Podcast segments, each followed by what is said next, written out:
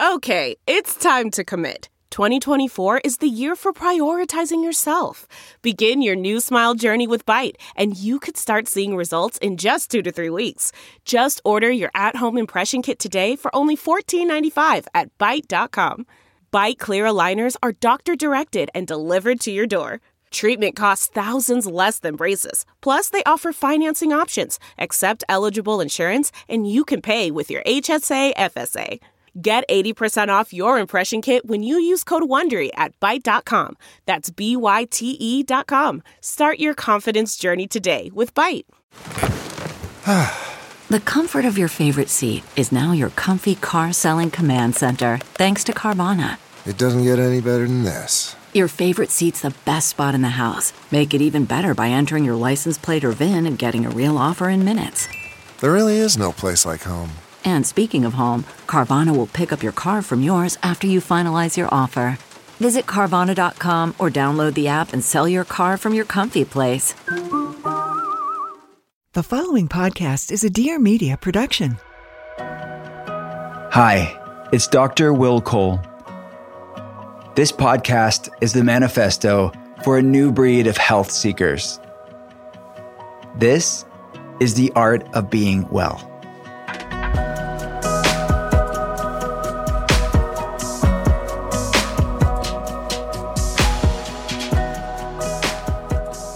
What's up, and welcome to the art of being well.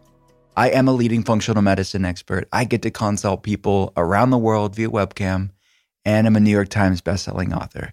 I wrote Intuitive Fasting, The Inflammation Spectrum, and Ketotarian. If you want to learn more about my clinical work, the telehealth center that we have, becoming a patient, information about the books, there's lots of free resources there for you as well. You can check it all out at drwillcole.com. That's D R W I L L C O L E.com. And listeners of The Art of Being Well, if you haven't heard the news, I have a brand new book for pre order right now. It's called Gut Feelings Healing the Shame Fueled Relationship Between What You Eat and How You Feel. I really, in the book, discuss in, in a deep dive the intersection, the interconnectedness between mental health and physical health. How, in fact, mental health is not separate from physical health. Mental health is physical health. And it's things that I see play out in patients' lives every day. And how underlying physiological issues, like underlying gut problems, like SIBO or food sensitivities or hormonal imbalances, how physiological things impact our mood, impact things like anxiety and depression and brain fog and fatigue and mood disorders. And then conversely, I'm, i talk about the research of chronic stress and shame and trauma and, and intergenerational trauma and how those mental, emotional, spiritual facets impact our mood, impact our physiology, impact how our nervous system regulates and impacts inflammation levels, impacts our hormones, and impacts our gut health. So, gut and feelings, the physiological and the psychological, is for pre order right now. And from now until the book comes out, we're giving away free signed books. We're giving away lots of free healthy stuff. So all the information about the pre-order swag is at drwillcole.com. And we're also giving away free signed books, lots of free stuff being given away. For all the listeners here, if you head on over to Apple Podcast and rate and review The Art of Being Well there, tell us what you love about the show. And every month, no matter when you listen to this episode, my team and I will be going through the Apple Podcast reviews and randomly picking winners every month. So you can do it two different ways. You can leave your Instagram handle in the Apple Podcast review, or you can message me on over at Instagram, on Instagram at Dr. Will Cole, and screenshot your Apple Podcast review and message me over there. And every month I'll be going through the messages with my team and the Apple Podcast reviews and picking winners both different ways. All right, good luck. Let's get to today's guest. She is a dear friend of mine. I've also had the opportunity, the sacred responsibility of being a part of her health journey, which she shares in today's conversation. Her name is Sophia Bush. She is a true light. She's one of the kindest people that I've ever met, honestly. And I'm not saying this just because she's on the podcast today. She truly is. And everybody on my team will say the same. She is an actress, she's an activist, she's an entrepreneur, she's freaking brilliant. She is a member of the Directors Guild of America, and has starred in an impressive range of television and film projects, such as the hit comedy John Tucker Must Die, Incredibles 2, One Tree Hill, Dick Wolf's Chicago PD, Hulu's Love Victor, and NBC's This Is Us.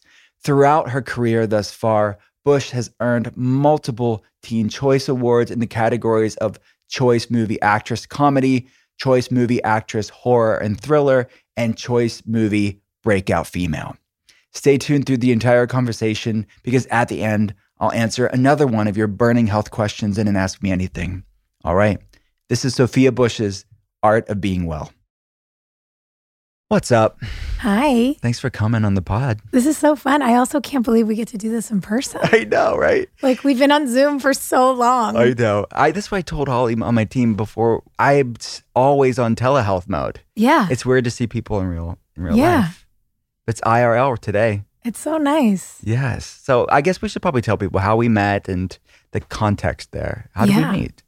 Um, Sweet Kelly. Sweet Kelly. So, yeah, one of my closest friends, Kelly Agarian Hines, who was actually in Grant and I's wedding. She was in our our bridal party or wedding party, I guess is the right term, on his side. One of his, you know, oldest best friends, mm-hmm. who interestingly I had known back in the day in LA. And then, you know, I moved to North Carolina and then I moved to Chicago and I just hadn't seen her in so long. So when Grant and I fell in love, Kelly and I re fell in love. And long story longer, she, through working at Goop, you know, obviously came into contact with you. And when I was talking about just what I was dealing with, what I've realized now is virtually autoimmune, you know, asthma, allergies, all sorts of skin reactions, and just how generally uncomfortable I was all the time. Mm-hmm. She said, Oh, you got to go to Cole. And that was the beginning. Yeah. Well, it's been great. I'm on, honestly honored to be a part of your health journey. Yeah, it's been so eye opening for me. And I'm just very, very glad that we got introduced. Of course.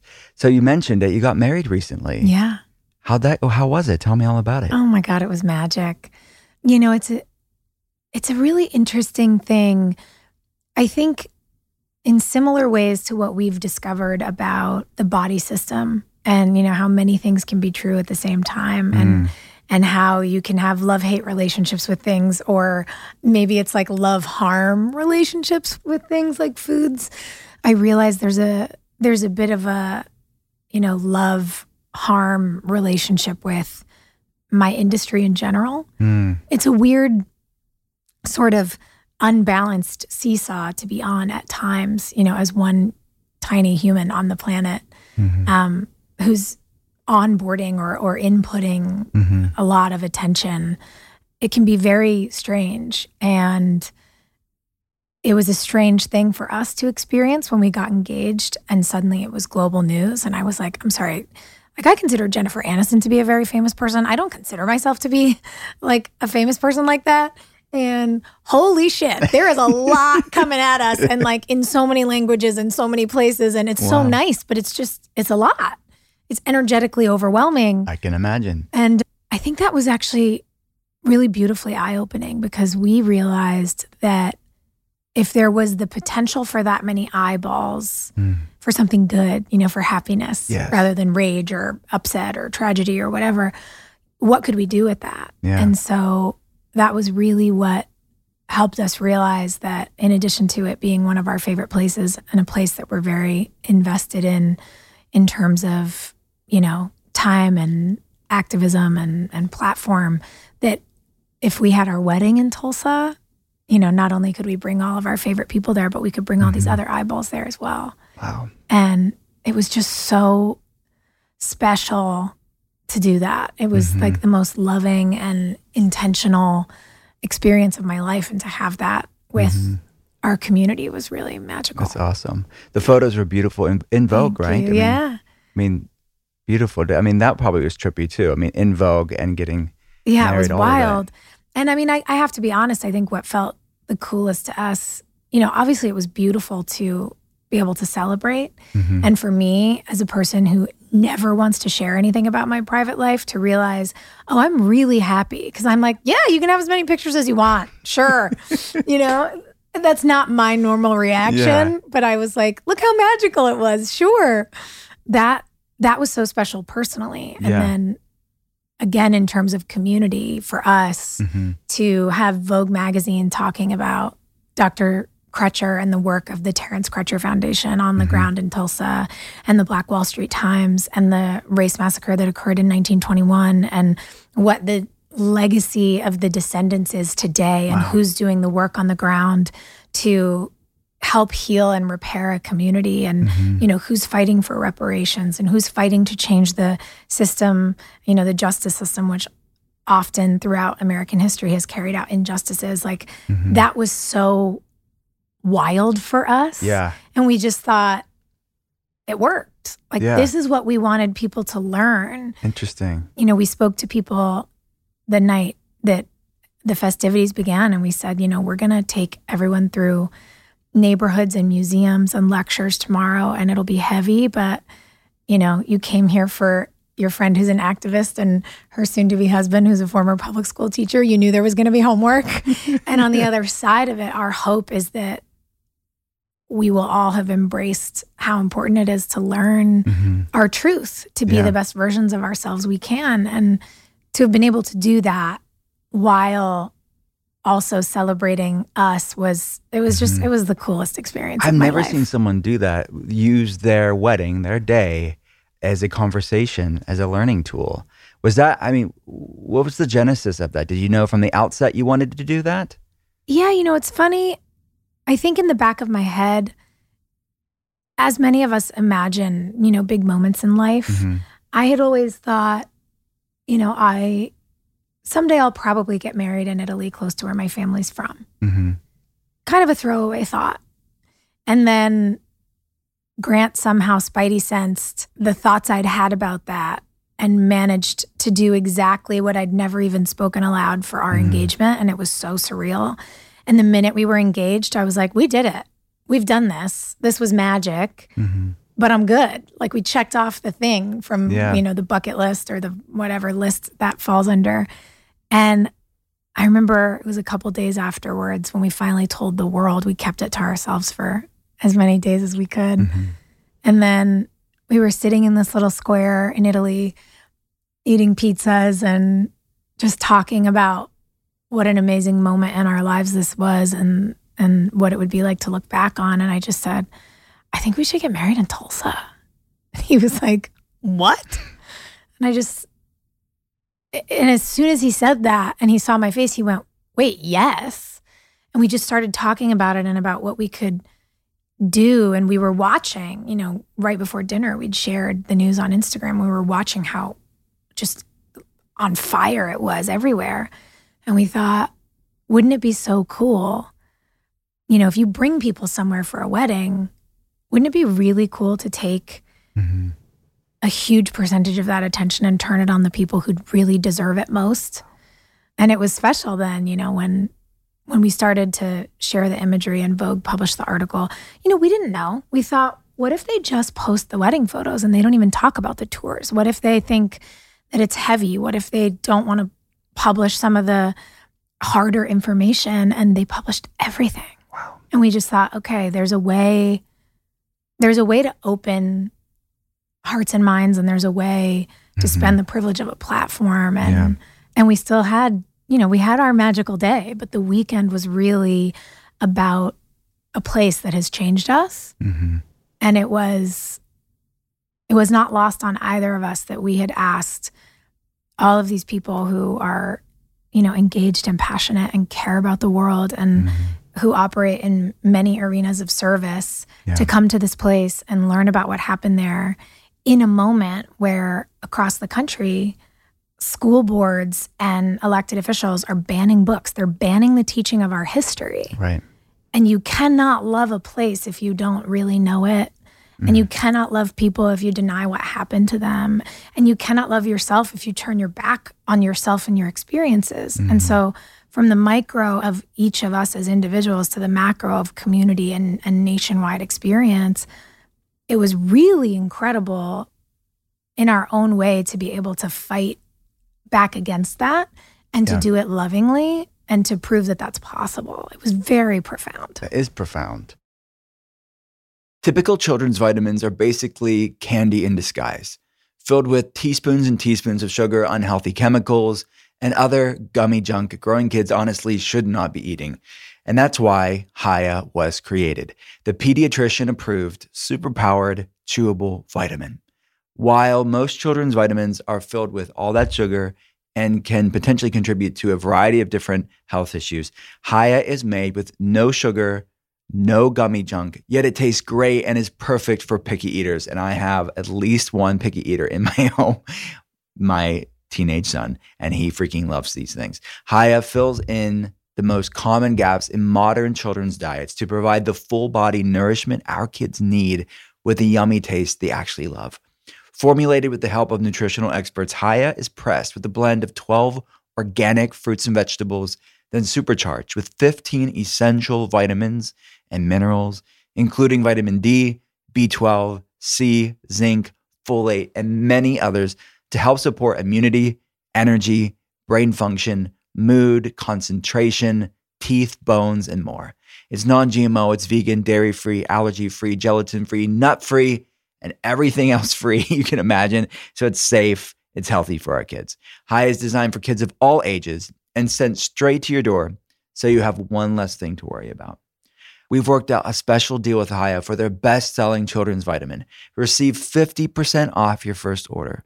To claim this deal, you must go to hiyahealth.com slash Will Cole. This deal is not available on the regular website, so you have to go to H-I-Y-A-H-E-A-L-T-H dot com slash Will Cole. hiyahealth.com slash Will Cole and get your kids the full body nourishment they need to grow into healthy adults. Have you ever tried Colima salt? Man, I freaking love this stuff. This sea salt is soft, moist, it's crunchy. It's a great finishing salt for steaks, for cookies, whatever you want. It's free of ocean-borne microplastics. It's actually harvested from the Colima salt flats in Mexico. You'll be supporting the Salineros by purchasing hand-harvested and sun-dried salt so you don't lose any of its natural minerals. I see electrolyte imbalances so much, and people could just do the simple things of adding mineral rich, nutrient dense salt to their food.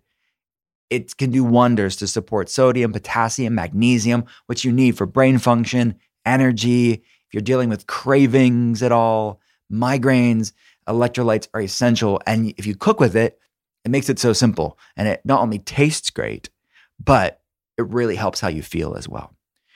It's only able to be harvested in the dry season. So sometimes they run out. So you have to get stock up on this amazing salt. Instead of just making your food salty, it actually enhances the flavor of the food. It's a subtle difference that makes all the difference. The multi sized flakes actually dissolve differently. So each bite is more flavorful. It's amazing. Check out drwillcolesalt.com to get your first bag of Colima sea salt absolutely free. They're giving away a free bag of this amazing sea salt. You only pay for shipping. That's Dr. Will Cole Salt, D R W I L L C O L E S A L T dot com, drwillcolesalt.com to get your first bag of Colima sea salt absolutely free. You and I have talked about this privately before, but you've worked since you were yet very young, young girl. And being thrown in that and being on that autopilot, constantly in that sympathetic fight or flight, Yeah. hypervigilant state. Can you talk a little bit about that, the darkest moments of that Mm. and what that looked like for you? Well, you know what's really interesting? I think it was actually in our- our early conversations, it was beginning to draw parallels. I remember you said to me, you show up for all these other people. Mm-hmm. You know, you you're an activist, you go to the front lines, you're at the marches, you're raising the money, you're on the political campaigns, you go to work and, you know, you're you're one of the first people in and you're there all day and you're taking care of everybody and why don't you do that for yourself? Mm-hmm. And i think it was such an eye-opening question for me And I realized that, and I think this is true in a lot of industries, but I, I can obviously only speak to my own experience. In the industry I work in, and the industry I started working in at 20 years old, mm-hmm. you know, I've joked with my girlfriends that I was I was three years out of an all girl school where I was wearing uniforms and then I was on a TV set. Like Yeah. what? It was nuts, and I never. There was never an option to question. There was never a place to go to say this is overwhelming. It was you're going to come to work at 3:45 in the morning on a Sunday and you're going to go through hair and makeup and then you're going to work for 18 hours and then you know, by Friday, because calls push for turnarounds, you're going to be coming in at 6 p.m. and you're going to be working till 8 a.m. on Saturday morning. And on, you know, the next Monday, if we're not on Sunday, the next Monday, you're going to be back in at 3:45 or 4 in the morning. And mm-hmm. For years, I just thought that that was really normal. Mm-hmm. And when I realized it wasn't necessarily normal, then I started to go, well, what am I supposed to do about it? There is nothing I can do about it. And by the way, that's still pretty true. Like, even Yeah. at this point, you know, becoming a director, becoming a producer, I set as hard a boundary as I can to protect the hours of my fellow cast and my crew. And there's still only so much I can do. And it got really interesting to realize in the face of, well, what can we do about it? We can't do anything about it. It was starting to get medical answers mm-hmm. that made me realize that I I needed to figure out a better balance because when I found out that my adrenal system had literally crashed, mm-hmm.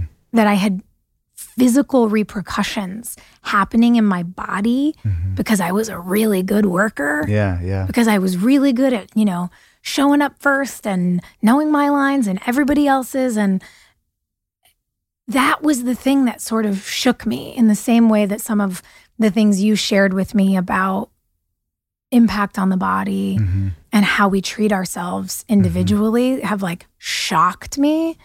It was very shocking Mm-hmm. to learn that there were real side effects to Yeah. you know, whatever phrase you want to use, running yourself ragged, burning the candle Burnout. at both ends. You know, burnout is not a feeling, it is a real Yes. physical experience and diagnosis. And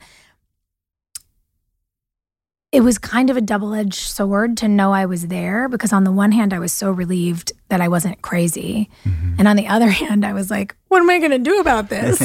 what am I ever going to be able to do about this? Yeah. And so, yeah, it's a really wild ride to go on to begin to learn about your own health. Yeah. What do you say to someone that's maybe in a work environment, whatever industry they're in, and it's an unhealthy work environment? Mm. Do you have any words of wisdom there? Because I know you've been through that. I mean, yeah, I, again, I think it's so complex Mhm. because it's really easy from the outside to look at someone's situation and you look at it as black and white. But when you're in it, it's all shades of gray. Right. and there's negativity and positivity wrapped up together and depending on the day they're sort of leaning on either end of the scale. Some days are worse some days are better. So i want to be cognizant of that. I will say though i think you know when there's a point where you can't do something anymore. Mm-hmm. and i certainly had to take a leap. There's a lot of assumption you know in my industry that there's always a safety net or that everything is easy and it isn't. And I had to leap out, you know, like exit stage left of a situation that was really untenable. And it took a long time to do it. And once I'd done it, looking back, I realized, oh, I should have done this two years ago. Mm-hmm. Like I I see all those sort of red line in the sand moments that I'd drawn for myself and then the rest of the complexity, the rest of the people I cared about, the things that I did love amidst what was hard kept me going and I have an ultimate amount of sympathy for people who are in that sort of situation. Yeah. But all I can say from personal experience is that sometimes you have to go to get free Mm. and to get healthy. And for me, there was no way I could have gotten as healthy as I am now, thanks to the work we've been doing together for the last year. Was I still in such an unhealthy container? Like, I didn't have the bandwidth to feel feelings, let alone Yeah. calibrate, you know, my adrenals and my blood sugar. Like that was just not even Yeah. going to be feasible. And so I don't ever want anybody to, you know, leap in a way that puts them at risk. But I do think if you're suffering somewhere, if your humanity is not being respected, if you feel like there's better for you out there, there likely is. hmm And I I don't know, maybe that's just the battered optimist in me, but I I do believe that people deserve better than you know, prescribed suffering. I don't I don't believe that that's the way that we should be Yeah. functioning as individuals or as a society. Yeah, true. That's very well said. What do you say to the person that is busy, busy, busy, always on the go, and they put they procrastinate with their health? They say, "Well, Mm. I don't have time for this," and that was you. I mean, you're Yeah. you had every excuse in the book to say, "I'm I'm not going to do this." Oh, I I- made so many excuses to you. and you were like, "Yeah, I get it. I don't re- I don't particularly care." See, you say that, but you're hard on yourself. I, you are such a, you are such a compliant in the best of ways, meaning you want to do the best you can do. But we had, if anything, bring a, an ease and a grace and a lightness to it because you don't have to be perfect. But what do you like that f- best foot forward? That person's in that space that's like looking for that perfect time to prioritize their health. What would you say to that person? if you don't prioritize your health, your health will come for you. like what I had to sort of learn the hard way is that you are in a symbiotic relationship with yourself. Mm-hmm. You know, it's constantly trading, whether it's hormones, nutrients, levels of energy, whatever. We all get very caught up in our intellectual minds and in our in our worker selves or our fill in the blank. You know, your your wife self, your daughter self, your friend self, whatever. But we, at least me, I, I, I shouldn't generalize, but I know that for me, it was always very easy to kind of leave my body behind, hmm. to show up no matter what, to be a professional no matter what, to be on set when I was called no matter what. Like I, I learned that day in and day out mm-hmm. on my first job that was day in and day out for nine years and I kept it I've kept it up on every job I've ever done. And it hasn't been until recently that I've been able to say I need a little help here. And I I had to because it came for me. Mm-hmm. I was getting so sick and I could see it. I didn't recognize myself anymore. The actual physical toll on my body was frightening. And the amount of pain that I was in every day from inflammation was frightening. Mm-hmm. And I just thought, I'm, you know, a quote unquote healthy young woman. I'm not supposed to be feeling like this. Mm-hmm. And when existing without crying alone, like in secret in the back of the van, you know, on my way home, or like in secret when I'd run to the restroom at work by myself for two minutes and then I'd go back in and like put on a smile, I was like, this isn't normal. I don't think people are supposed to feel this way. Yeah. And so I guess that's kind of it. I would I would simply say if you don't take care Yeah. of yourself, of your physical body, of your Yeah. mental well-being, it will come calling. Yeah, well said. Before we started recording, you talked. We talked about something that you had to say no to. Yeah. Is that still hard for you now, even being at this evolved, healthier place? It's so hard for me to say no. It's really really difficult. And part of that is because I love people and I love learning and I love experience and I want to do all the things all the time. Yeah, I'm like, of course I want to go to that conference and of course I want to see the thing and I want to go to the movie and I want to read the book and I want to read this article and like the number of tabs that are open on my phone and computer is so gross. yeah, But I want to be present and to glean information and to be available, you know, for a phone call or a speaking engagement, whatever it is. And what I've begun to realize is that, especially finally being in this big year of kind of putting myself back together from the ground up in terms of my health, is that I've just got to say no sometimes. I've just got to give myself a Sunday to lay on the couch and watch TV and nap. And the God, the anxiety I have when I do that is so intense. But at least I have the wherewithal to be able to observe it, name it, understand why I feel it, because I was trained to be a crazy workaholic. People are not supposed to work 100 to 115 hours a week. You're not a robot. Like, that's not it. Yeah. I've always laughed when people talk about a nine to five. I'm like, what is a nine to five? Like, what is that? That's a morning for that's you. my that's a half day for me. What? right, right. And now I'm like, okay, maybe it's not normal that that's a half day. So what can I do? What periods of rest can I offer myself? What better nourishment can I offer myself? What what little tricks can I do for my body and my health so that I can create a a more sort of 360 full experience for myself as a Mhm. human and I can show up in the spaces that I want to show Yeah. up in. I love that. When it comes to therapy and psychiatry, getting the help you need has never been so simple. When you're able to access your provider from the comfort of your device, it means mental health care can be on your schedule.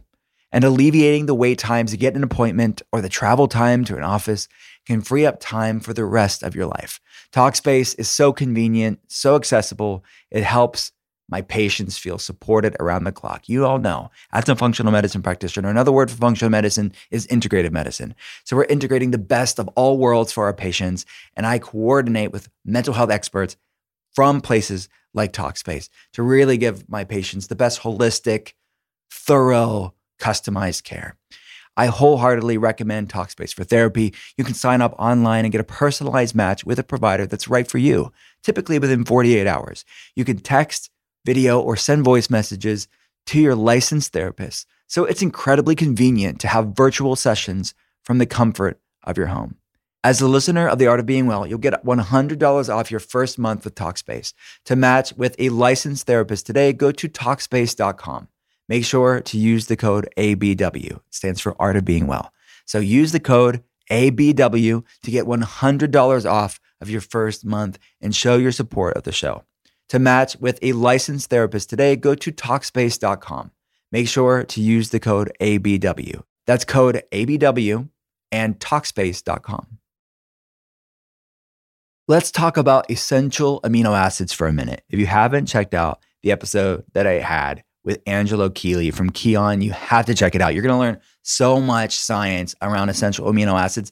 It's so oftentimes missed. People are not optimizing their protein and the specific types of essential amino acids that you cannot make, your body cannot make on its own. You need to get it through food or supplementation, preferably both, honestly, to be uh, get effective levels of these essential amino acids, which you need to support longevity. You need to support your metabolic health if you're struggling with cravings, poor metabolism, and you want to just have optimal energy throughout the day. I've noticed such a difference when I integrated the essential amino acids from Kion into my life years ago. It's been a game changer for my energy, for my workouts, for just knowing that I'm supporting longevity. I love this stuff. Kion Aminos is my fundamental supplement for fitness, longevity, all the things. It naturally boosts energy, builds lean muscle, and enhances athletic recovery.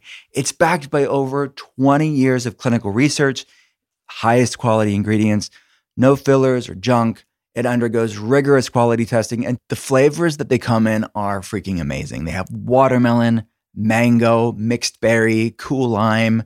Kion aminos are meticulously crafted using natural ingredients for a refreshing, fruity taste. You can get the unflavored as well. Unlock your best performance with Kion aminos. You can save 20% on monthly deliveries and 10% on one-time purchases. Just go to getkion.com slash willcole. That's G-E-T-K-I-O-N dot com slash willcole. Getkion.com slash willcole to get my fundamental supplements for fitness, longevity, metabolism, health, all the things, Kion Aminos. So you mentioned political activism and you are very, you give a voice to the voiceless Thanks. on social media, I know, but I mm-hmm. know in private you do as well. Is that how long has that been part of your life? What's your journey been with political activism?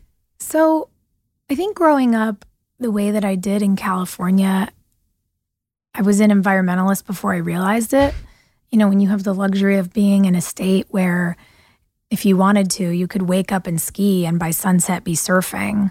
You know, I spent my whole childhood out in the desert, up in the mountains, in the woods, going camping, spending, you know, summer at like a cool, funky summer camp in Northern California, camping and doing lake activities and loving it. Mm-hmm. And I grew up between LA, which is obviously such a metropolis, but so nature centered, mm-hmm. and a 5,000 person ranch town in Central California, where, you know, like I will never forget growing up there, I would spend, you know, time at the barn on the ranch where like cattle were being raised and people had horses and you know, I'd I'd go home from school on the little yellow school bus and run over to my best friend's house and his dad was a hunter. And like I remember running in the side door to the garage which became my shortcut and like literally running into the open carcass of a deer that he was like cleaning to and I was just like oh my god! Oh my god you know the experience as a child you're like what is happening?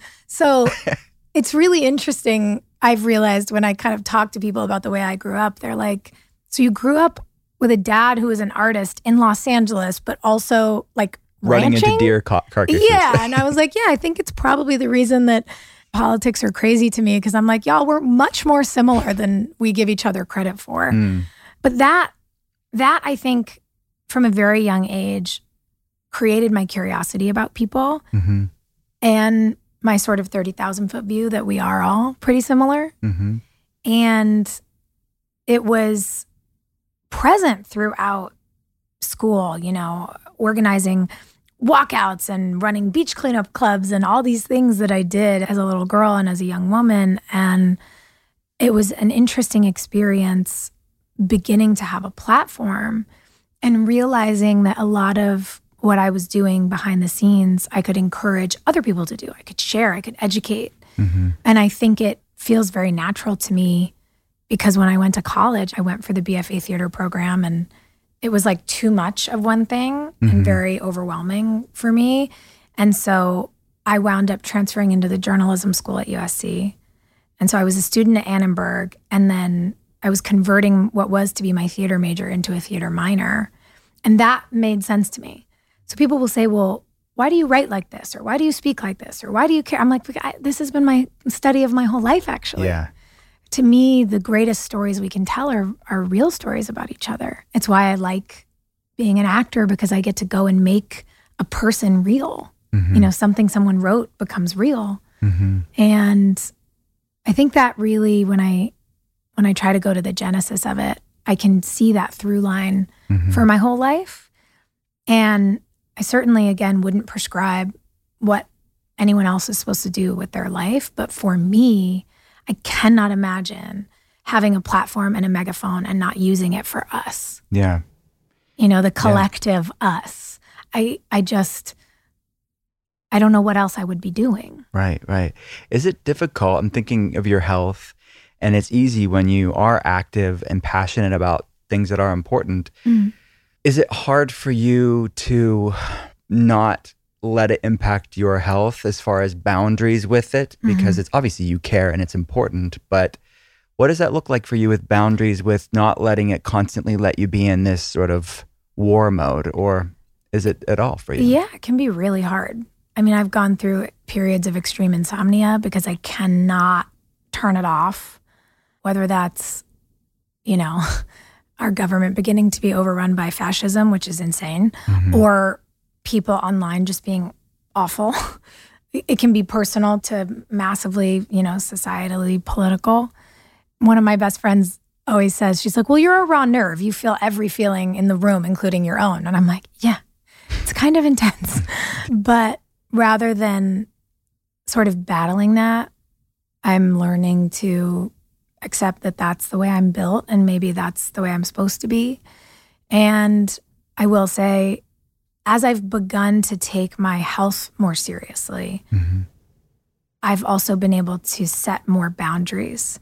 And so I'll get offline. I will not share about everything. You know, sometimes people will come at me and say, Well, you talked about this, and why didn't you talk about that? All I want to do is show up for us, but I'm also, I'm not a news channel. It's actually not my job. And I can't be all things to all people.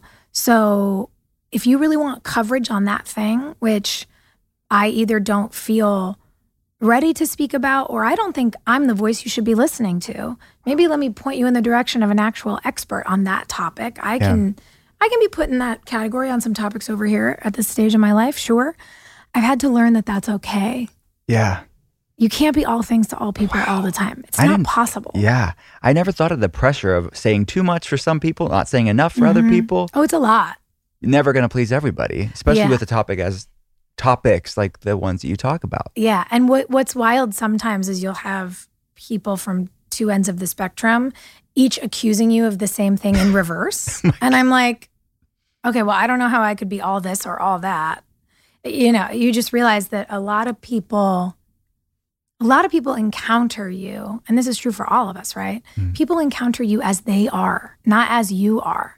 And I think, especially in a digital world where people are reading your words and not hearing you speak, Yeah. I'll have people sometimes be like, You're so angry. And I'm like, I mean, I think this is insane, but I'm pretty level headed about it. hmm If you're reading me as angry, maybe you're very angry today. You know, and that took me some time. Yes. But it's hard. It's a it's an odd thing to have to create a supersized practice of not taking things personally when you're just a person.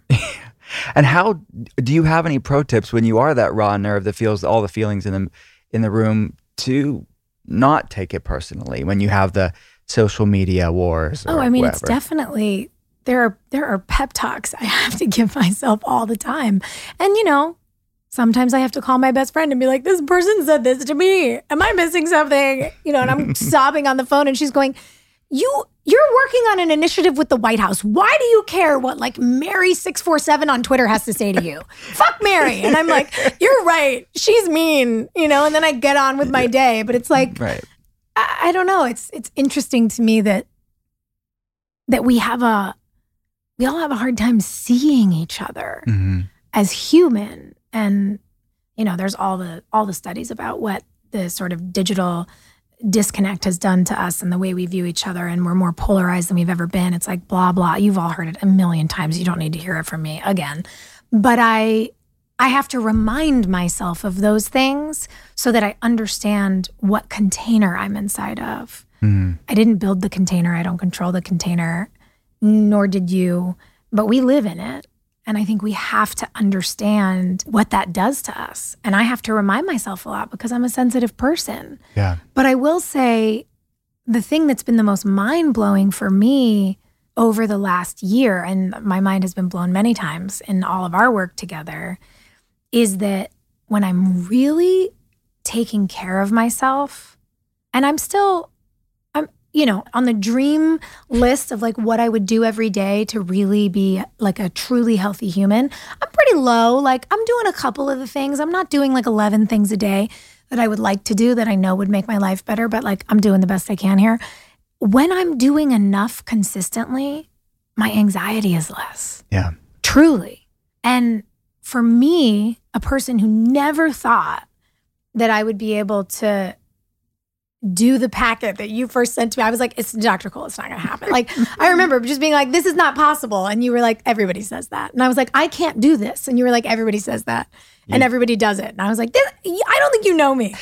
like, to the point that my friends are like, oh, if you can do it, any of us can do it. Because we didn't think you were gonna be able to do it. And now for me to be able to turn around and look at people and say, when I do this, when I feed myself well, when I'm good to my system, when I don't put food in my body that makes me sick, that's actually crazy. And I did it for decades. I'm not as anxious. I'm not as stressed. I sleep through the night. Like that probably sounds very basic to a lot of people, Yeah. but it never was to me. Mhm.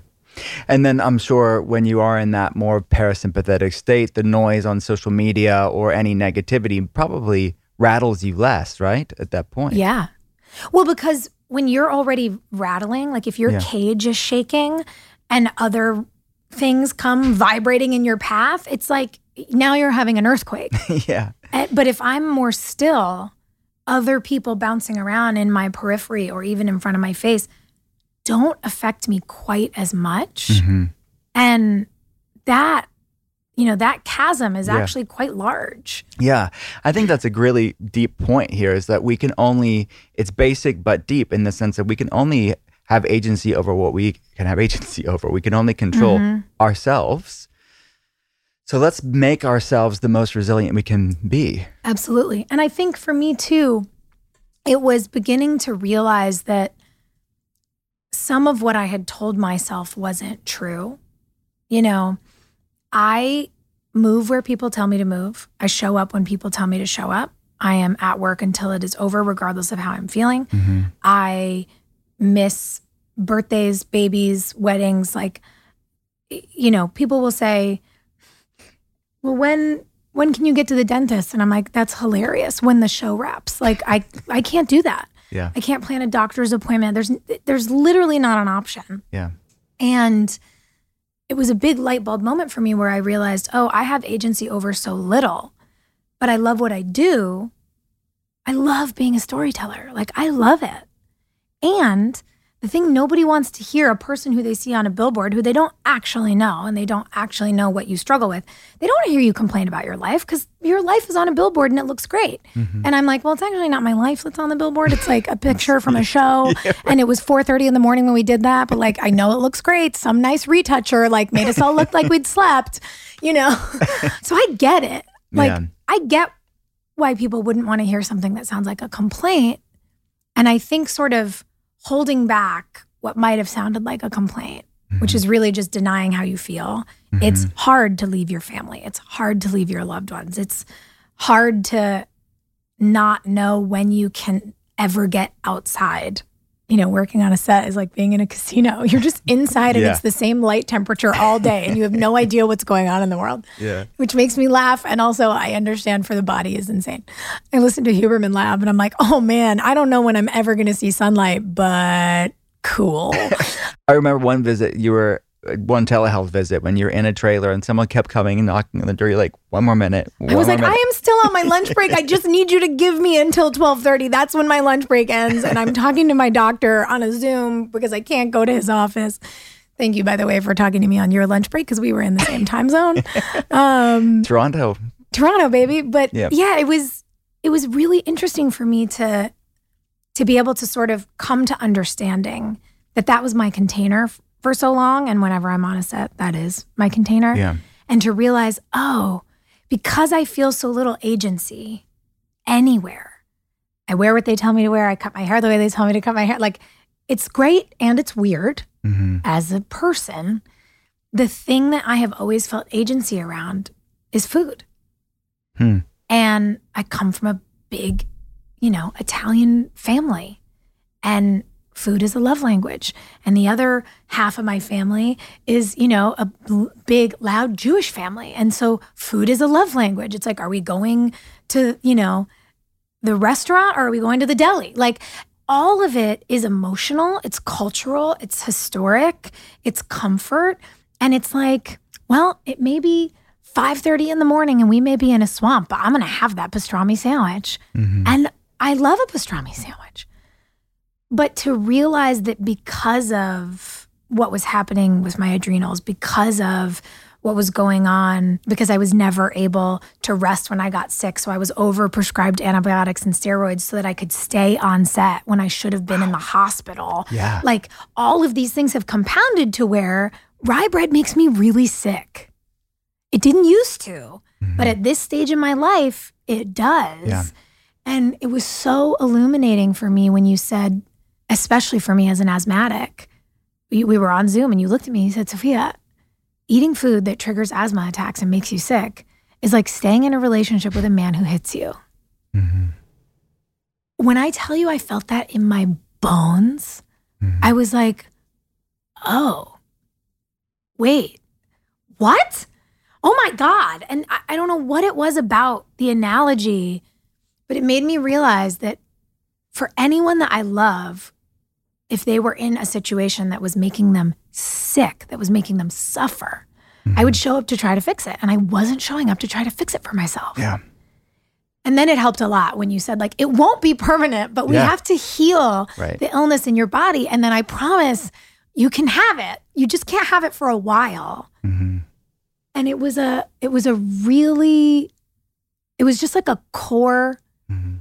memory for me about beginning to learn to show up for myself the way I have Yeah. always showed up for other people Yeah. and a big lesson in patience. Right. And shifting your paradigm on how you saw these things like food Yeah. or wellness at all. Uh, because it's not restriction to avoid things that don't love you back, it's self respect. Yes, and that's the thing. It is an act of self-respect. And then I had to do a little bit, like let's be clear, in the same way that I I have the asterisk where I'm like nobody wants to hear an actor complain.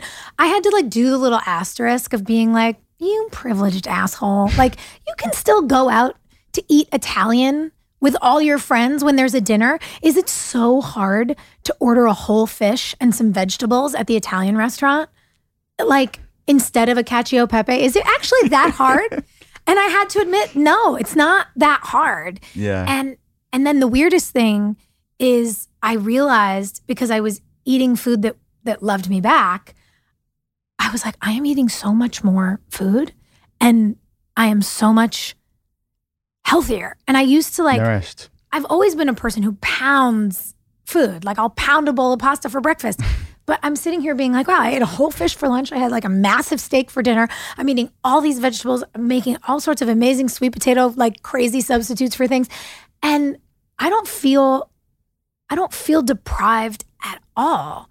I feel alive. I'm not tired. I'm not uncomfortable. I'm not foggy. Like I could I still can't believe it. It's, it's beautiful to see Yeah. because you're not kept back. I see so many people kept back from being who they want to be or doing things that they're passionate about because they feel their light is dimmed by these things. you don't realize how much of an energy suck it is Right. for your body to be fighting itself all the time. And for me, it was really wild, you know, because I was in the middle of a season of television and I had gotten progressively more exhausted and sickly feeling from October to our holiday break in December, which I attributed to the 17 hour days. And I attributed to the fact that, you know, I was in every scene and also producing the show and, you know, doing all the things. I thought, well, of course I'm exhausted. Like, this is what it's supposed to be. But we'll get to the end of the 13th episode and I'll sleep for a month. Mm-hmm. And then we started our work over the holidays. And by February, I was like, who needs what? What's going on? No, I don't need another coffee. Like, me? I don't need another coffee? Sweet Andrew, our set PA, was like, Are you okay? I was like, No, I'm great. I'm not tired. Like, I did not know that was possible. It was Right. very, very surreal to experience both ends of the spectrum while Yeah. working on the same, Same job, set. working the same hours. And they got to see that all the people you worked with got to see it. yeah. You were sipping that bone broth juice. Oh my God. I was just walking around with so many jars of liquids. I still do. Everybody laughs at me every day. But I remember, I forgot who I was talking to. It was a mutual friend of ours that said they were out to dinner with you and they were all getting the whatever food it was. And they were amazed at how you were doing your thing, not because it was restrictive, but because you were laser focused on nourishing yourself. yeah, That's a paradigm shift. It's pretty cool. really, To see. really wild. Like a wild shift. Yeah, really cool. What when you're talking about political activism, what do you say to somebody that is they don't know where to start? They want to be a part of the solution. Mm. What are some tips to like get it off the ground for them? Mm. I think the most important thing you can do, I mean, look, motivation is great. Mhm. We all know we're at a moment in life where I think we can understand that you also can't just walk in a room and like be in charge or grab the mic. It's really important to learn. And so the thing that I love to tell people is show up to help the helpers. There are people focused on what you care about. You know, if you care about ending the crisis of gun violence, which is now the number one killer of children and teens in America, follow Mom's Demand. They have chapters in every state in the country. They are completely bipartisan. They are fighting back against the gun lobby. They are like the most incredible group of activists I know. And working with them is one of the highlights of my life.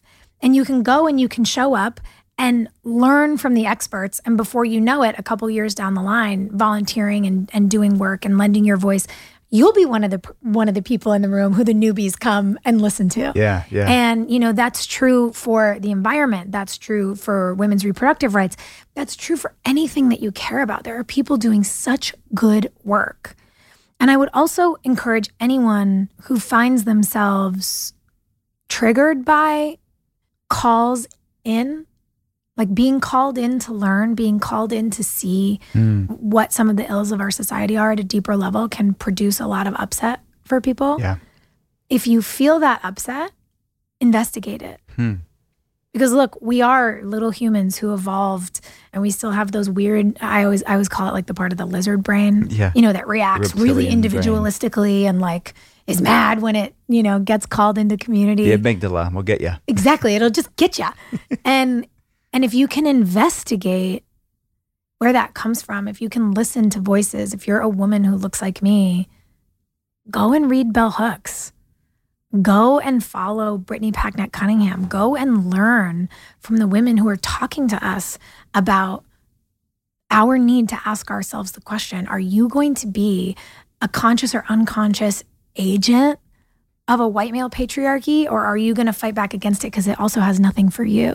Mm. You know, those exercises over the last, you know, 15 plus years of my political activism have been the most soul nourishing and important experiences for me. Mhm. And I really want to encourage other people to step into those spaces where they give themselves permission to really dig in Yeah. and really learn. Yeah. You know, I think it's wise words too. Just when you think of people being triggered by these conversations, to be curious, to to look inward, because that's part of their wellness too. Mhm. Like if you're being triggered by these things, these are check engine lights yeah.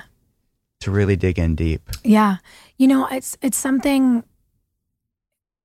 and I I know you know this when you're when you're in flow and work is what you want it to be and your person is who you want them to be and all of those things. Hmm.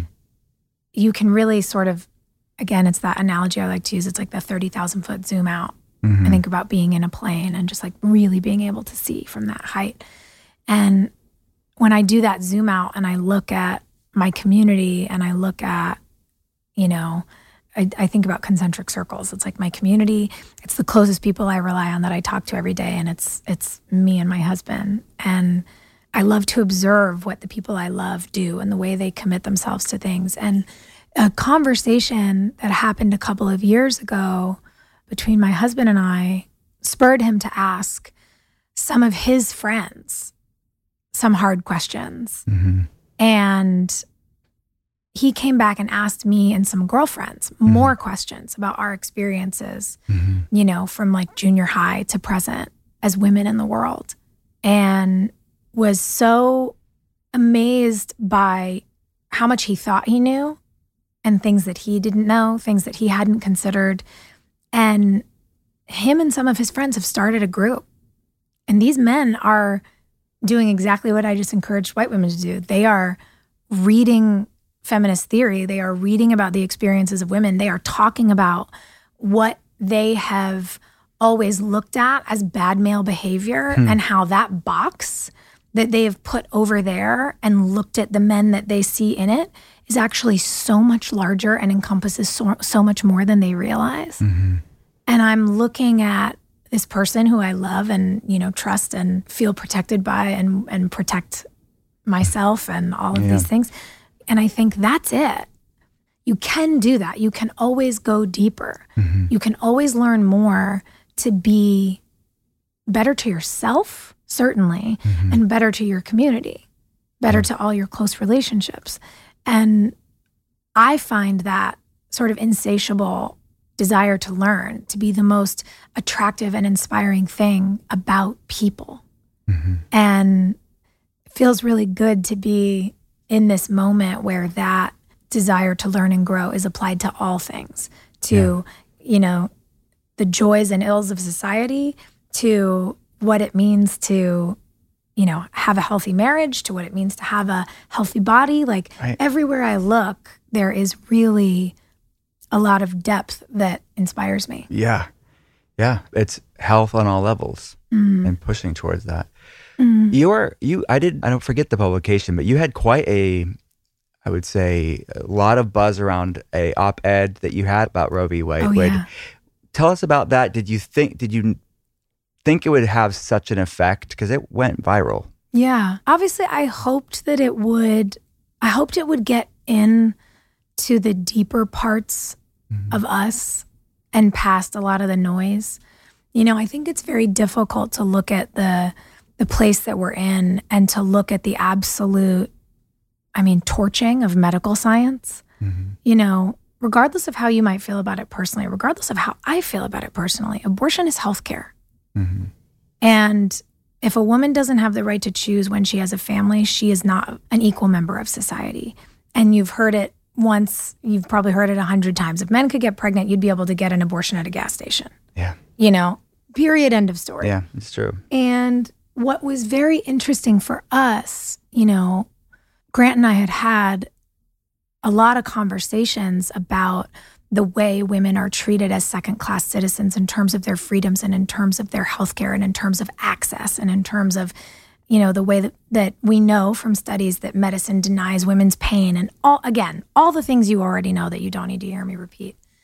And when the leak happened from the supreme court the conversation that we had was so meaningful to me that I, I made a comment about it, not in specificity, but a comment about it in a in a post on, of a of a photo of us.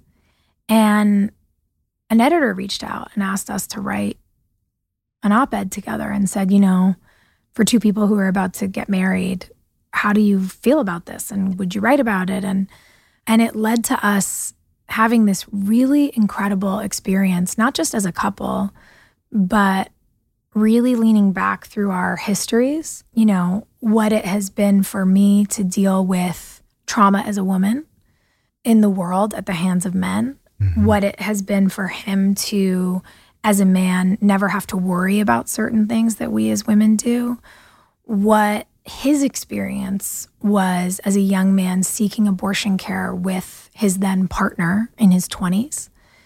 And it led us full circle to this really beautiful experience as an about to be married couple, really diving deep on what this is for us mm-hmm. and diving deep with Grant's ex partner mm. and the experience that they got to have together and and the connection that she and I got to have together. And we wrote this op-ed. We sat and did it together. We actually wrote two versions of it. We wrote the version for glamour because it's read by one in eight women in america in my voice and a version for gq in grant's voice. Hmm. And a lot of people couldn't believe that we were willing to sort of share this story. And and then we're also very touched that his ex was so so supportive of us sharing the story and it felt really important because as you know the universe would ha- have it i've never had an abortion. I've never had to. I've been in a union since i was 18 years old. I've had great healthcare access. I've never found myself in trouble because I always had the opportunity to make my own decisions. There was something I think about, as important as I believe it is for everyone to share their stories, there was something about the fact that we penned this piece for the women's magazine in my voice as the woman in our, you know, hetero couple. I, I was like, it's not my story actually. But the only reason I get to be with my person is because he got to make a choice all those years ago.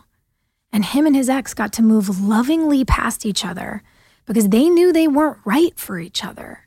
Ultimately, they weren't meant to be married. They weren't meant to, you know, stay together and, and co parent and do this thing. And they got to make that choice. Mm-hmm. And now she has the dream life she wants with the dream family she wants. And so do we. And I think it gave people just enough room no crazy right wing person could yell at me about like being a murderer. Mm-hmm. I'm like, cool that you don't care about kids that are alive, that are in foster care or starving, but you seem to care about a cluster of cells. Like, mm-hmm. what? Can we talk about what's going on with all the kids that are on the planet before? Like, no? Mm-hmm. All right, interesting logic. Sure, you do you over there. I don't want to talk to you. I got to sort of avoid that mayhem. Mm-hmm. Grant benefited from that very real male privilege of men don't get judged the way women do. Yeah. And it was a really profound experience because a lot of people said, I've never thought about this topic from this perspective before. hmm My best friend from high school texted me and was like, My ultra conservative dad read your piece on Facebook and said, That really made me think about a lot of things. That really put a lot in perspective for me. Nothing has ever done that before. And I thought, it's scary to stick your neck out on the line in such Yeah. a personal way. But if that's the potential outcome, I'm here for it. Yeah. We have to be able to cut through all of this noise and all of these names we've been told to call each other and see each other and humanize each other's experiences. It matters so, so much. And again, it all comes back to your health and your body should be of your all under your own governance. Yes. And you deserve to live the best and healthiest life possible. And no one can take that away from you. yeah. And again, I get that people have very personal feelings about it, but your feelings shouldn't dictate law, and your feelings shouldn't stand in the way of doctors being able to practice medicine, and your feelings shouldn't force a woman, which is happening right now, to carry a fetus that doesn't have a skull to term and be forced to give birth to a dead baby. Like th- these things are wrong. Yeah. They're just wrong. And I I really wish we could come together to separate medicine and and feeling more. And if if opening a dialogue in this way can be helpful, then I'm really, you know, honored to have been part of that for Yeah. sure. My goodness, you have. And that, thank you so much for sharing that. I could talk to you forever about these incredibly important topics. You know, the podcast is called The Art of Being Well. So I want to Yeah. give some time for this is Sophia Bush's Art of Being Well. Oh, okay. I'm going to throw a few questions at you. Just bounce around. The first question that comes to mind is if you, what's the, the top food? It's a healthy food, but it's the Hmm. worst tasting healthy food for you that you still have as part of your life, Yeah. be- but it tastes horrible, but you still have it because it's so good for you. You know what I really detest is endive. Interesting. So healthy. I look, I'm a here, I take it or leave it salad person. Like I don't really care about a salad to begin with. yeah. It's fine. But, you know, there are so many other versions of greens I would like to eat. I don't understand why people want to eat something that is so bitter. I just am not into it. I'm No. not into a, a, a bitter, I'm not into a bitter food. That's all right. No shame. Yeah, it's not for me. What are the what are two supplements that have been the biggest game changers for you personally? I would say magnesium at night is such a big one. And you moved me from, you know, whatever. I don't even remember what it was at this point. It's been a, you know, a year, but I was taking like some magnesium Mhm. pill at night and you put me on that powdered magnesium. Yeah. It's like magnesium threonate. It was like a compound of different magnesium. Yeah, so it's all all the things the body needs. Mm-hmm. And my God, do I sleep well when I'm really regimented about taking that every night? And little things that I find, you know, if I if I really am on a good streak with it, I don't get headaches, I don't get as sore after a workout, like all these things get better. So I would say that is a really really big one and a probiotic for sure. Great, great tips. Yeah. If you had to eat one food for the rest of your life, regardless of health benefits, purely on taste alone and deliciousness, what would that food be Rice. for you? Without Truly. flinching. Rice. Yeah, I would like like the the closest runner up. I thought about a bowl of rice and then I thought about a ribeye. like a nice medium rare fatty steak on a bone is a big deal for me. Yeah. But my God, rice. Because here's the thing: if you were stranded on a desert island and Yeah. you had an endless supply of rice, a deserted island, I mean, you could forage for seaweed. You could salt it with seawater. You, if you caught a fish, You've you could have a fish and rice. Oh, I think about it all the time. Like I think about what my island survival plan would be, and like I would just, I would need a lot of rice. I love that. Yeah. Are you picky about the, any type of rice or I mean, yeah, I'm like picky about how it's prepared. I like, I'm not a brown rice person. People love it. You do you. It's not for me. yeah? But yeah, I remember I remember four months into our like first wave of protocol Mhm. being like, Can I please, Yeah. please Bring just have some rice." rice? And Yeah. you were like, Okay, okay. Man, it was the hardest thing for me to give up Yeah. for sure. Were we introduced the rice? Yeah. I love a reintroduction, by the way, but it is really interesting to have gone from, you know, having needed my inhaler almost every day to using my inhaler twice a month or before like a strenuous workout or something as Mhm. a preemptive and being like, yeah, I guess cutting out all the stuff I, that was causing inflammation in my body is really working. Yeah, it's a thing. Do you feel like we're better or worse off with social media? I think it's a double edged sword. I Mhm. think that we're more connected now than we've ever been. We are much more aware of each other's experiences and struggles. We've been able to see inside of social justice issues and transparency within, you know, government and police departments and academic institutions and all of that is great. Mm-hmm.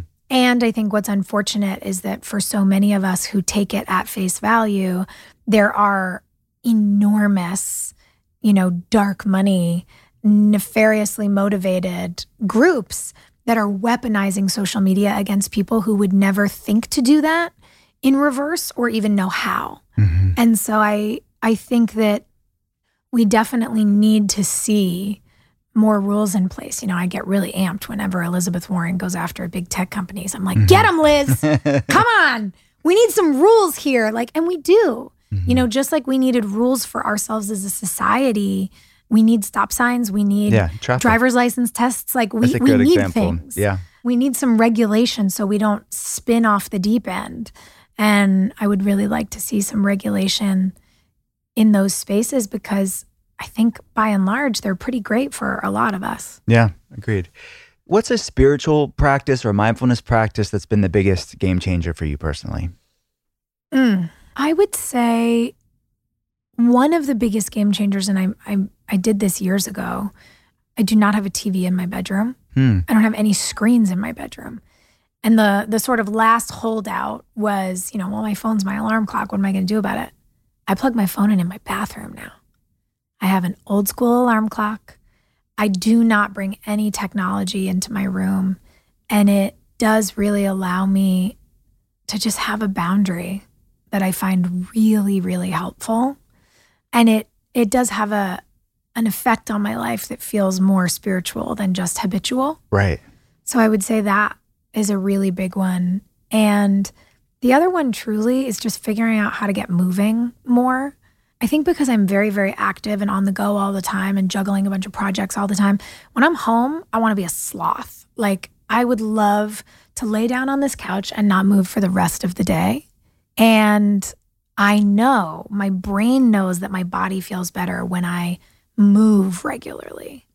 And it's really hard for me to get over that hump. Mm-hmm. So I try to create ways to hack it, whether it's like I've booked an appointment to work out with a friend or I've I've made a for plan it. for a hike. I, I have to show up for someone else, Mm-hmm.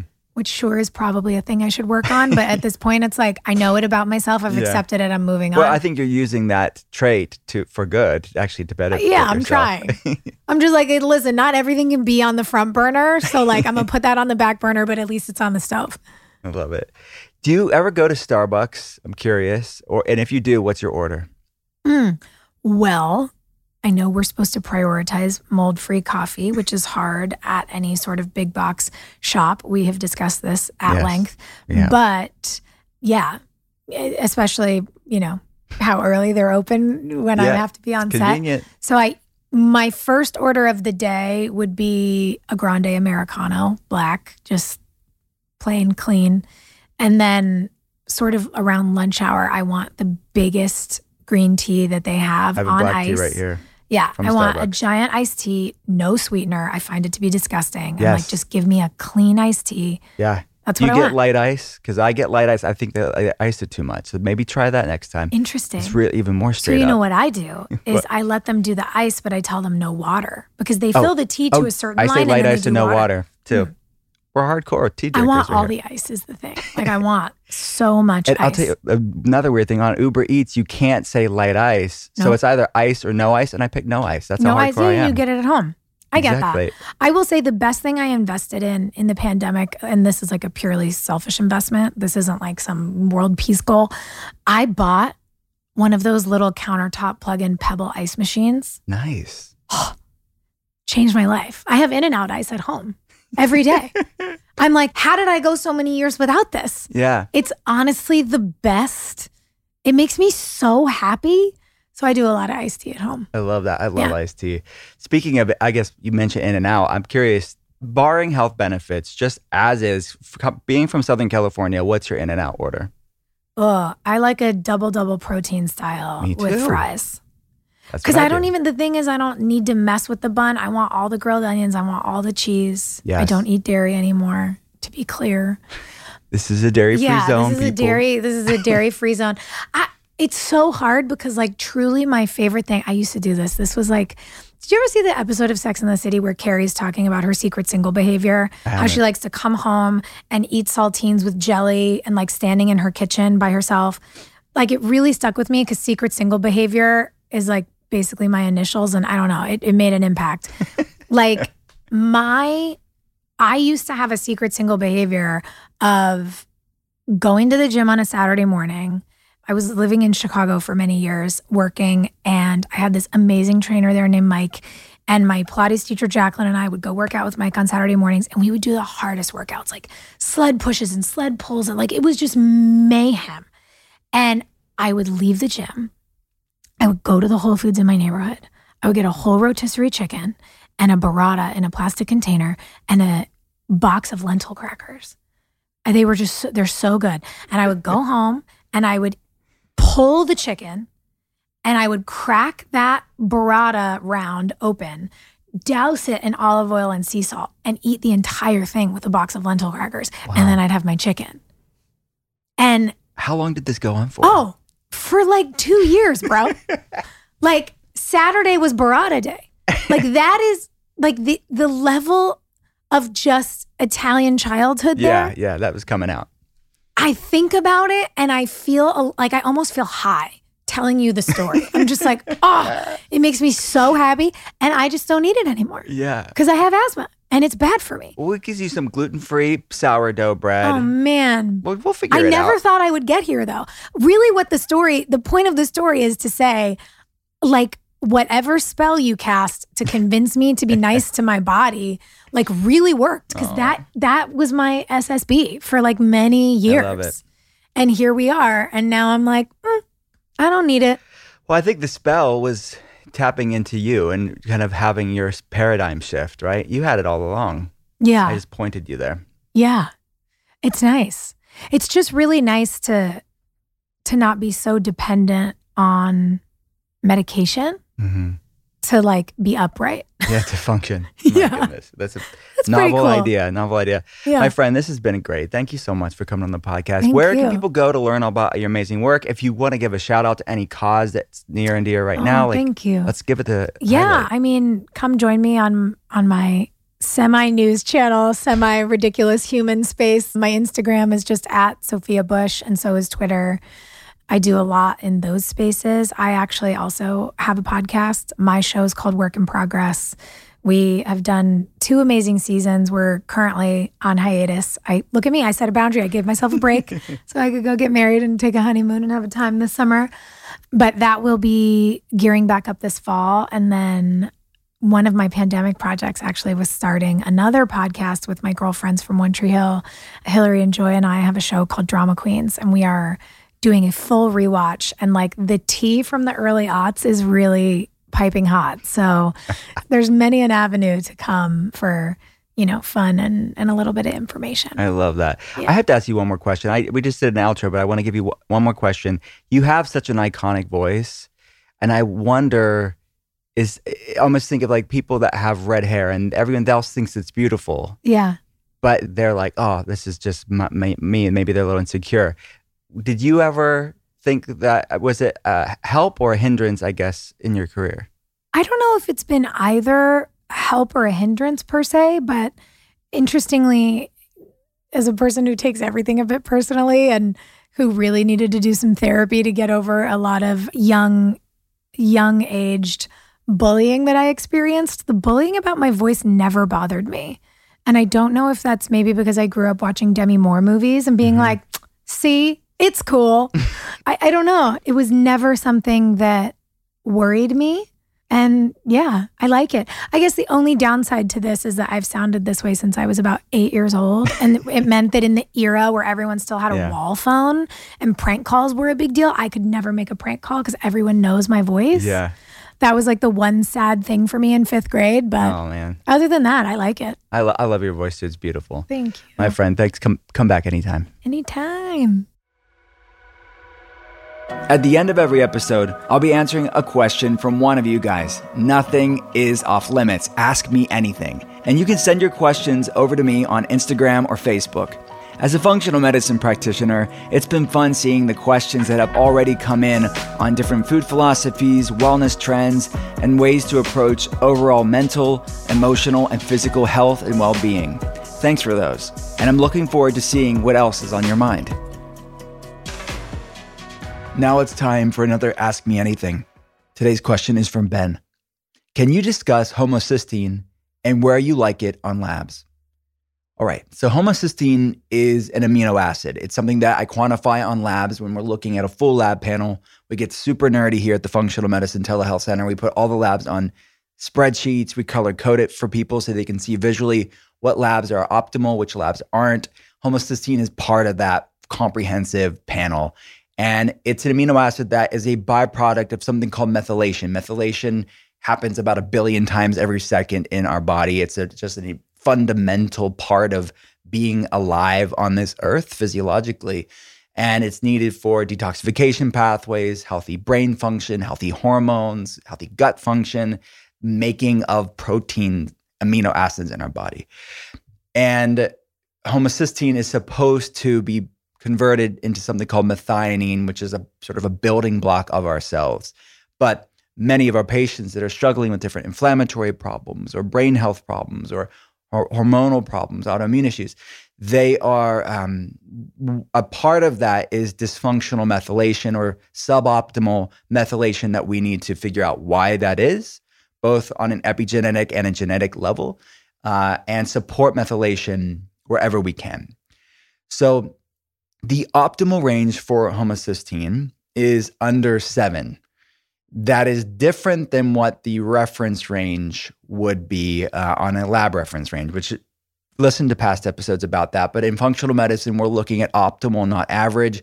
So the optimal range for homocysteine is under seven. Above seven, there's studies to show that it it's an inflammatory marker. It's a one way to gauge a source of inflammation levels in the body. There are other inflammatory markers too, like high sensitivity C-reactive protein, ferritin, which is also a biomarker for stored iron, can also be seen as an acute phase reactant. Basically, it can spike in states of, of, of uh, inflammation as well. And there are a numerous amount of different biomarkers that you can measure to look at different sources of inflammation. Homocysteine is just one of them, and it is an it is a again a part of methylation. So it's a way to look at this this basically this this it could act as a neurotoxin. There's studies to show that even slightly elevated homocysteine levels can increase blood-brain barrier permeability, basically contribute to neuroinflammation, which is there's, you know, as somebody can have leaky gut syndrome, things pass through the gut that shouldn't be able to pass through the gut can also have increased blood brain barrier permeability or leaky brain syndrome, which is such a, you know, a poor, unfortunate term, right? But it's it's pretty descriptive. Things are passing through the blood brain barrier that shouldn't be able to pass through the blood brain barrier, this protective sheath around the brain. And that can contribute to neuroinflammation, which is associated with things like anxiety and depression and brain fog and and fatigue and other neurological autoimmune issues. So it's an essential um, biomarker, in my opinion, to really understand in one aspect of methylation, even though methylation is a lot more complex than just homocysteine metabolism, but it's an easy, accessible lab for people to look at inflammation levels in the body as a byproduct of methylation. So, what are ways to get homocysteine down? Many different ways, but B vitamins are an essential part of that. Things like folate, methylfolate, B12, trimethylglycine, creatine, vitamin B6 uh, are some things to consider uh, to lower Uh, homocysteine taurine is another one as well. So different different blends of these compounds can help to recycle and bring this inflammatory protein down. So if you're going through things like depression, uh, people that are going through Alzheimer's, people that have headaches, migraines, people that have other neurological issues like tinnitus, ringing in the ears, hearing loss, people that have cardiovascular issues like stroke, heart attack, and stroke. Uh, homocysteine is also associated with cardiovascular risk factors. And I have to say, typically from a conventional medicine standpoint, that's why they're running homocysteine. If it's ever ran, it's typically looking at cardiovascular health because it certainly is. A lot of studies to show is associated with different heart attack and stroke risk factors. It's also associated with things like schizophrenia um, because it's a neuroinflammatory problem. And then there are many things that can deplete methyl donors. Certain medications can deplete methyl donors, like metformin or glucophage, which is a blood sugar lowering medication, can deplete methyl donors. These carbon hydrogen groups that are needed to recycle down homocysteine. Alcohol can deplete methyl donors, which can then raise homocysteine because it's not being recycled down. Uh, it, it's associated with OCD, obsessive compulsive disorder as well. MS, other, I mentioned neurological autoimmune issues. Basically, neuroinflammation and cardiac inflammation. We want to make sure that we are supporting healthy levels of homocysteine. And then ultimately, there are many stressors. If somebody's living out past trauma, if they have underlying gut problems, both physiological and psychological stressors, that's keeping the nervous system in that sympathetic fight or flight stressed state, that hypervigilant state, that will deplete methyl donors as well, which you basically, we oftentimes have to dose these supplements and nutritional support higher while we're actively dealing with the underlying physiological and psychological stressors to basically overcompensate for the body's stress state. But then when you start to calm down and be supporting, be, uh, support the parasympathetic and the inflammation levels are lower, there is less of a need for these higher doses. So keep that in mind that we have to track this over labs over time to make sure we're getting to the optimal zone. If you want to learn more about not just homocysteine, homocysteine metabolism, but inflammation as a whole, check out drwillcole.com. Incidentally, I am talking about this in Gut Feelings as well, which is for pre order right now. So, depending on where you're at on your health journey, you may just want to read a book. You may want to reach out to my telehealth center. So, either way, all the information is at drwillcole.com.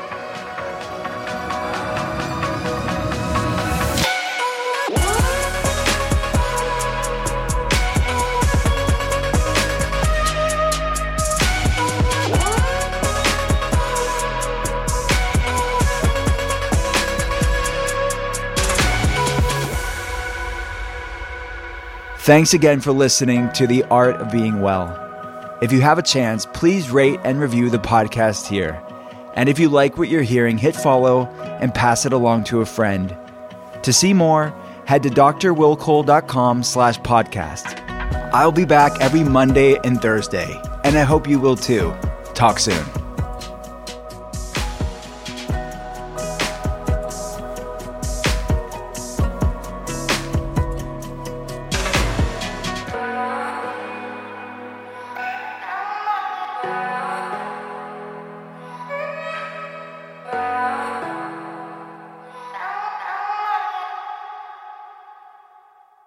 Please note that this episode may contain paid endorsements and advertisements for products and services. Individuals on the show may have a direct or indirect financial interest in products or services referred to in this episode.